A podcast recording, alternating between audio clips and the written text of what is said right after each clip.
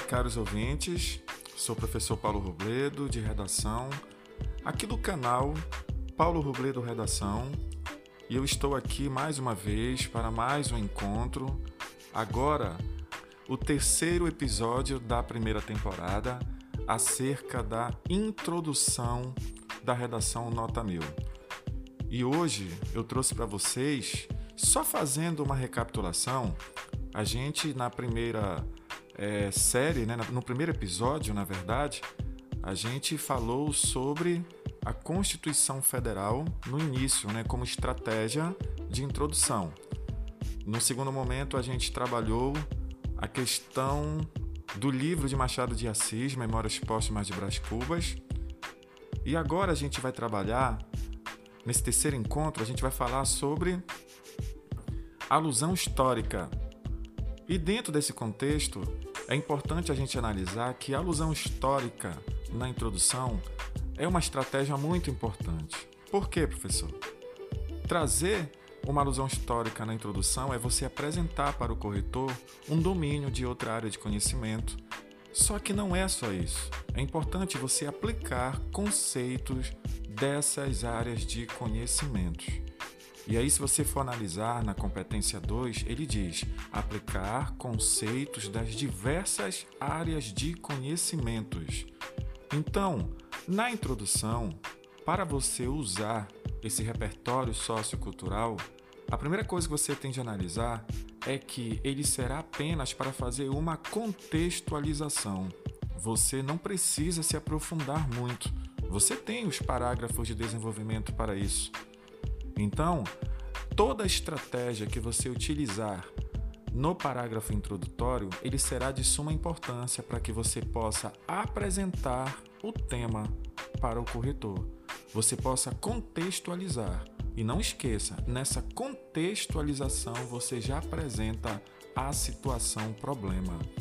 E eu trouxe para vocês aqui uma introdução de uma redação nota mil lá de 2018 aquele tema né, muito discutido né, a respeito da manipulação do comportamento dos usuários pelo controle de dados na internet.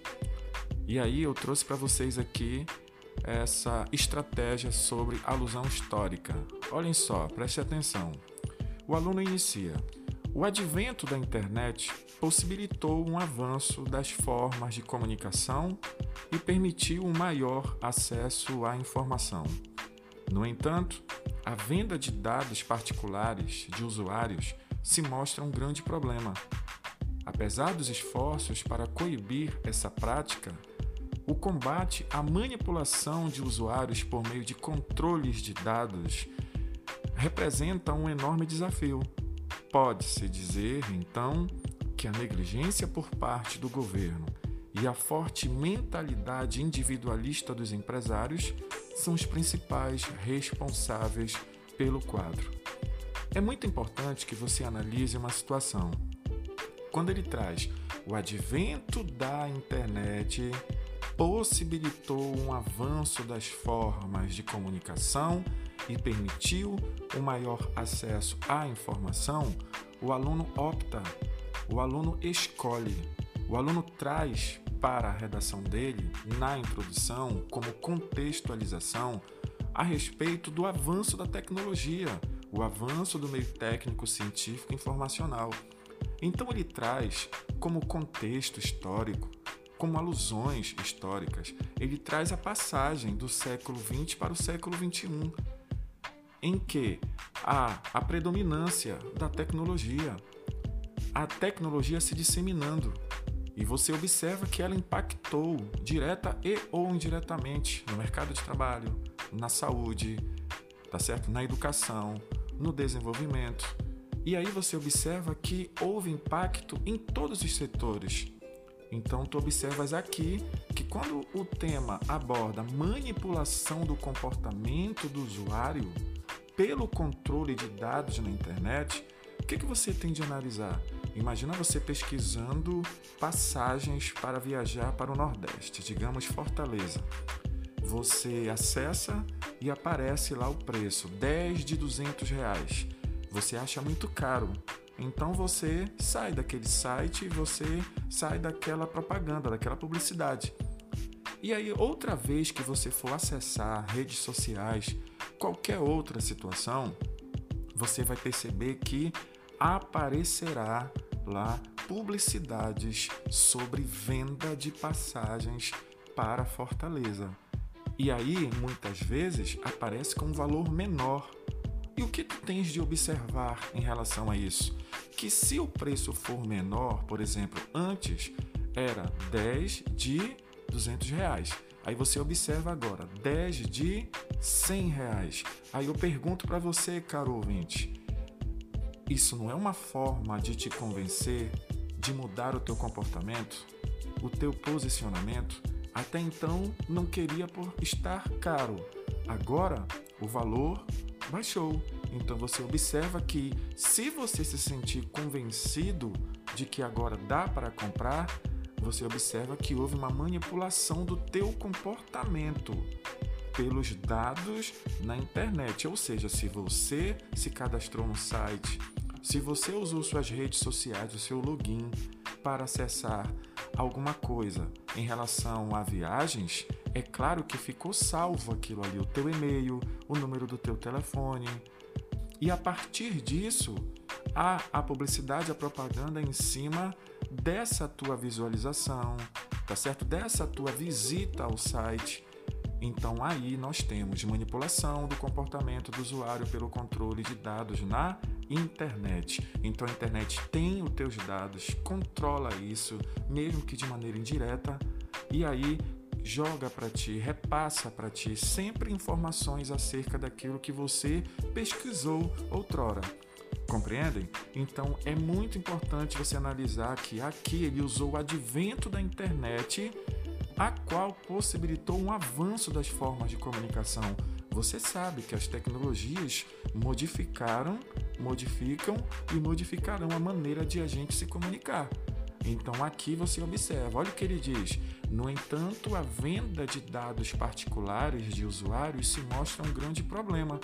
Quando ele diz no entanto, a venda de dados particulares de usuários se mostra um grande problema, ele apresenta para gente que esses nossos dados que ficaram ali naquele site que ficaram guardados, que ficaram salvos, eles na verdade se configuram como um problema porque aquele site, aquela empresa usará esse cadastro para sempre estar enviando para ti alguma novidade, alguma divulgação acerca daquele produto. Então aqui o aluno faz uma relação da alusão histórica, do contexto histórico à problemática a temática, perfeito?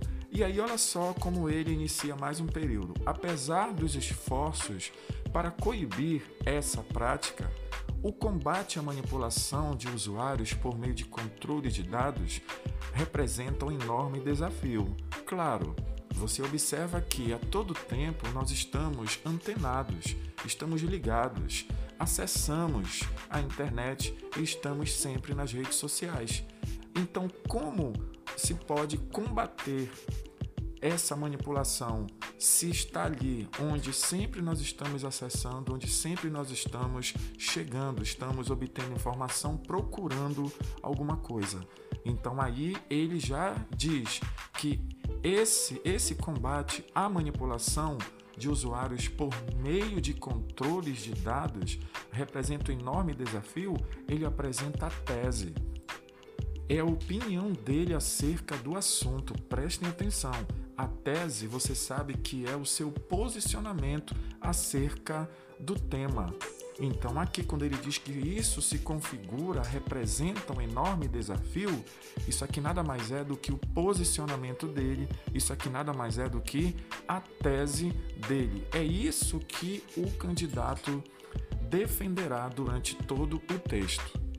Aí você observa que ele diz: pode-se dizer, então, que a negligência por parte do governo e a forte mentalidade individualista dos empresários são os principais responsáveis pelo quadro. O que quer dizer isso? Negligência por parte do governo e forte mentalidade individualista dos empresários são os argumentos dos quais o aluno fará a sua defesa nos dois parágrafos de desenvolvimento. Você sabe que na introdução você apresenta um problema e também apresenta dois argumentos para comprovarem, para mostrar os motivos pelos quais esse problema existe. E aí ele colocou negligência do governo, ele defenderá isso no primeiro parágrafo de desenvolvimento, e a forte mentalidade individualista dos empresários. Então, a partir disso, ele construirá o texto trazendo estratégias argumentativas para defender esse ponto de vista, esse posicionamento, essa tese. Perfeito? Bom, então, caros ouvintes, essa foi mais uma aula, mais um encontro. O terceiro episódio da primeira série, a primeira temporada, a respeito do parágrafo introdutório. Só para que você possa fazer uma recapitulação e organizar em seus estudos, nós trabalhamos é, no primeiro episódio a respeito de introdução, nota mil, com a Constituição Federal. Ela é muito importante e ela pode ser coringa, dependendo da sua estratégia. No segundo momento, nós trabalhamos o parágrafo introdutório trazendo a literatura, trazendo Machado de Assis com memórias póstumas e aí você observa que esse repertório sociocultural é muito importante para que você possa entender que não se trata somente de uma alusão histórica, de uma área de conhecimento, e sim várias. E nesse momento a gente trabalhou um contexto histórico, a globalização, o advento, o avanço do meio técnico científico informacional e os impactos na maneira de a gente comunicar. Então, essa foi mais uma aula. Até a próxima, caros ouvintes, aqui do canal Paulo Robledo Redação, a orientação que faz a diferença. E menino,